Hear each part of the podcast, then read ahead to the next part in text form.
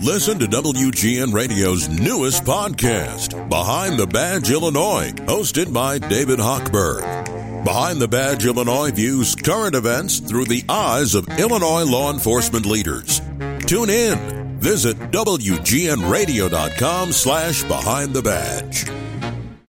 Earlier this year, as reported by the Chicago Tribune, a part of the ongoing contract negotiations between the Fraternal Order of Police and the city, an arbitrator ruled that CPD officers accused of the most serious misconduct should have the option to have their cases decided by the Chicago Police Board or an independent third party. If an officer chose the latter, the hearings would be conducted behind closed doors and not open to the public. That is not okay with everyone, and one of those people that opposes that is Julia Ramirez. Julia is the alderwoman of the 12th ward. The option is is not binding until the city council approves and ratifies the FOP's next contract. Julia, when is that expected to happen? So we are in conversation right now, and I would imagine maybe within the next couple months. Okay, so tell us about your view of what is happening when it comes to closed door meetings and why they should be public? Yeah, I think, you know, now more than ever, you know, people have fought for decades to have more transparency. We've tried to implement ways in which we can build trust between communities and the police. And having this open forum and having a council that hears um, these matters is one of those reasons why we have that. And so I do feel that if it does become private, I think it would be a huge setback on all the work that we've had to build trust, transparency, and ultimately police accountability. An attorney for the FOP tried, I know it was unsuccessful, but they tried to remove more than 20 pending disciplinary cases from the police board's docket and have them decided instead by a third party. When they talk about a third party, who are we talking about? Who is the third party? I mean, from my understanding, um, it would it would be decided directly from the FOP, which I think is a little bit contradictory of, you know, them not wanting things to be biased. Um, then we kind of find ourselves and like you're asking, who is going to be directly hearing these things, and if they have, you know, the best intention in mind, especially when protecting the community. Because maybe I'm wrong, but many times isn't it the job of the FOP to protect the police?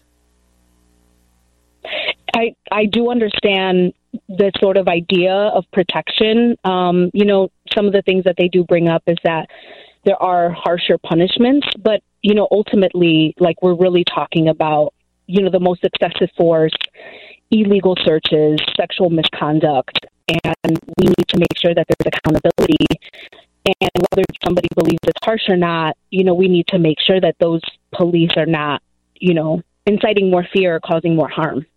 And we're talking about public hearings with the police. I'm not sure the public really pays that much attention where they're actually present or listening. But if it's behind closed doors, then the media, who reports to the public what is happening, would not have access as well? Yeah, that's right. That's right. So, you know, a lot of people have also pushed that argument and that people not attend. And I think that also is fair to say, in which, you know, I think a lot of us organizers, we need to sort of push and people to organize to listen in further. And so I think that's on us. And I think that that's something that we're going to make sure that we mention and working with, you know, the new police district councils, for instance. Um, and so make sure that they make mention um, of these hearings. And then, yes, ultimately, um, then the people that do report it will not have the information to at least, you know, put out. So the city council is in the process of determining, you know, how the FOP contract gets renewed and and the um, you know what's included in that. How many people agree with you on the city council generally that these these police hearings should be kept public?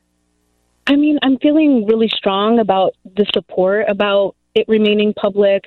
Just at our last council meeting, you know, I was standing alongside, and it's not a representation of everybody that's with us, but there was, you know, six to seven alders that were standing during the press conference. And, you know, I'm a part of the Progressive Caucus, the Latino Caucus, and this is definitely a conversation that I want to make sure that I bring up at our next meeting, um, you know, and that can sum up to, you know, 15 to 20 alders. And how how does this impact your community in the 12th ward? I mean, even just the little little time that I've spent as an alderwoman in my office, just hearing the reports from you know people in my community and their experiences with police and sort of you know feeling like they don't have a say or people don't care. Um, and then having my own personal experience having been born and raised i actually lost my brother to gun violence as well. And so my work even before you know older alderwoman was like anti-violence work working with at-risk youth and i think the numbers show that most often you know people of color young men of color are the ones that are most treated unfairly. And so I think this directly impacts, you know, the people that I that I'm, you know, caring for here in the 12th ward. Well, and I think every I, I can't say everybody, but I think many people want these hearings to be public because we do want more transparency.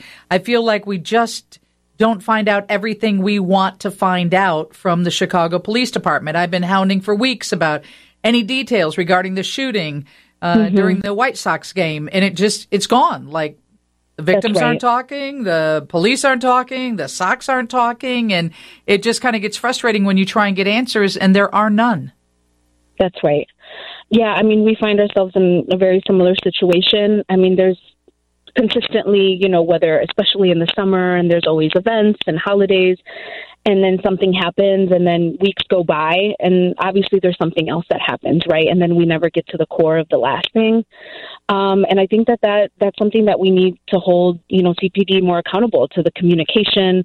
And i'm hoping like i really do truly hope that the police district councils can be at least an avenue for that in terms of like the communication and the follow-up and being what we voted them for as like representatives um, in between sort of the need of the community and what's happening through CPD. And were those police councils really instrumental in helping Mayor Brandon Johnson with the three finalists? He did choose one of those three finalists, and they were presented by by definitely. People. Okay, I just wanted to yeah. See. So no, no. I mean, the the way that I've seen it function, I mean, they seem to be very fair. They all have, you know, their distinct um, responsibilities. Uh, you know, each um, there's three people per council, um, and they've always done follow ups. At least for me in the eighth and ninth district, um, I've seen it work. Thank you so much for joining us. Thank you so much. Have a good day. Julia Ramirez, Alderwoman of the 12th Ward. Lauren is in for Steve. She has your news coming up next on 720 WGN. Lisa Dent, WGN.